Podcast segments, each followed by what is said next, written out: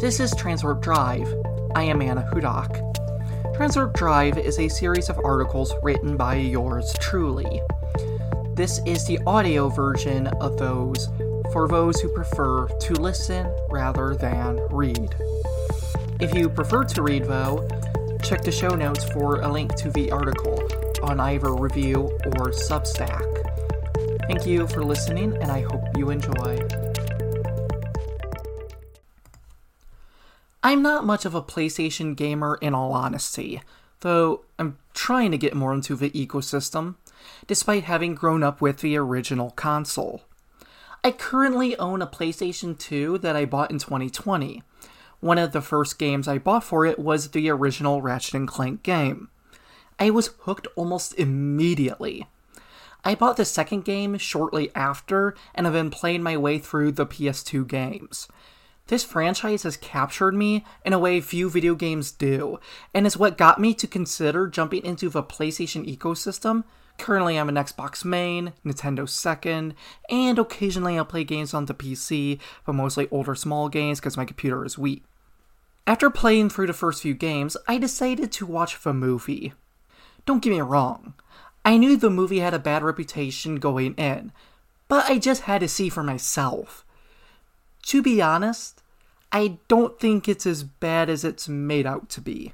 That said, it is the blandest movie I have ever seen. So let's dive into the movie and try to understand why it didn't work and how it could have been better. We start above the planet Tenemule, where Chairman Drek is about to give a villainous speech, as indicated by the screen telling us that he's going to do so in three seconds. It's trying so hard to be funny, but fails. It's just lazy internet humor, call the police jokes, and people being too hyper as the punchline. Maybe one or two of those jokes I may have laughed at as a small child. Honestly, I think this scene really establishes well why the humor in this movie doesn't work. The first sin it commits is that it doesn't allow jokes to build up. Everything must be a quick gag. Not only that, gags must be made upon in quick succession. There cannot be any serious moments. If someone says something that's not funny, then it must immediately be followed up with a joke. Everything in this movie is a joke, nothing is ever taken seriously.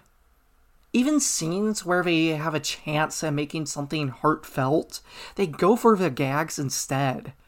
The writers also consistently go for the lowest effort jokes at every turn. It just feels as if the writers just decided that since this was a movie that was supposed to appeal to children, they just didn't have to put effort into for humor. In the original game that this is reimagining, the humor was cynical, subtle, and well crafted. It was a satire of capitalism. The movie removes all subtlety from the humor, eschews the satire, and uses humor that is very in your face. It focuses on mostly one off gags and slapstick humor instead. Anyway, to finish off what happens in this scene, Drek orders the Deplanetizer to be fired and commits a Death Star against Tenemule. Meanwhile, on the planet Veldin, Ratchet is found working out and finds out that due to Tenemule being the fourth planet to be destroyed recently, the Space Avengers, I mean, the Galactic Rangers, are expanding to include a fifth member. The Rangers are holding tryouts for the fifth member to be decided upon. Ratchet dreams of being a Galactic Ranger and wants to go to the tryouts.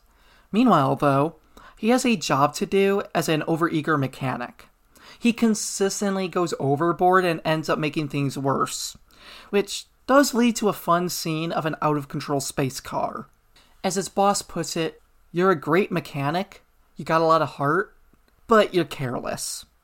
Look, I understand that things have to change for the movie. This could never have been one for one with the original video game that this is a reimagining of. That said, why would they change Ratchet like this?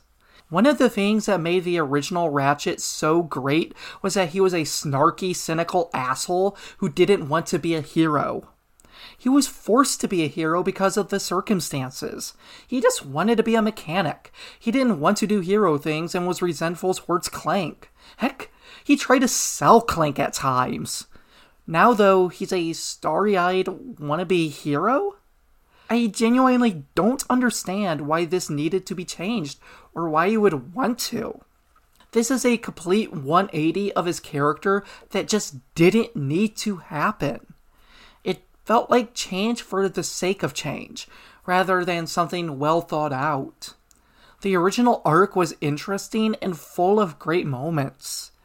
This movie just throws all of that out to make him into a lovable wannabe hero so they can have a superhero origin movie for kids. We go back to Chairman Drek, where he plans to destroy another planet and the Galactic Rangers. He plans to create an army for himself and defeat the Rangers in a span of two days. So, he goes to see Dr. Nefarious, who is the main antagonist of the series. Nefarious is killing killer robots who know everything about how the Galactic Rangers fight, and therefore can destroy them. The power goes out though, which causes a glitch which creates a defect. Clank. Clank is a small little robot who isn't all about destroying the Galactic Rangers. Therefore, Drek sends his strongman, Victor, after him. Clank escapes in a ship, but it is shot as it's lifting off. Clank tells the ship to go to the Galactic Rangers' home base so he can warn them, and the computer makes a snarky remark that they will never make it.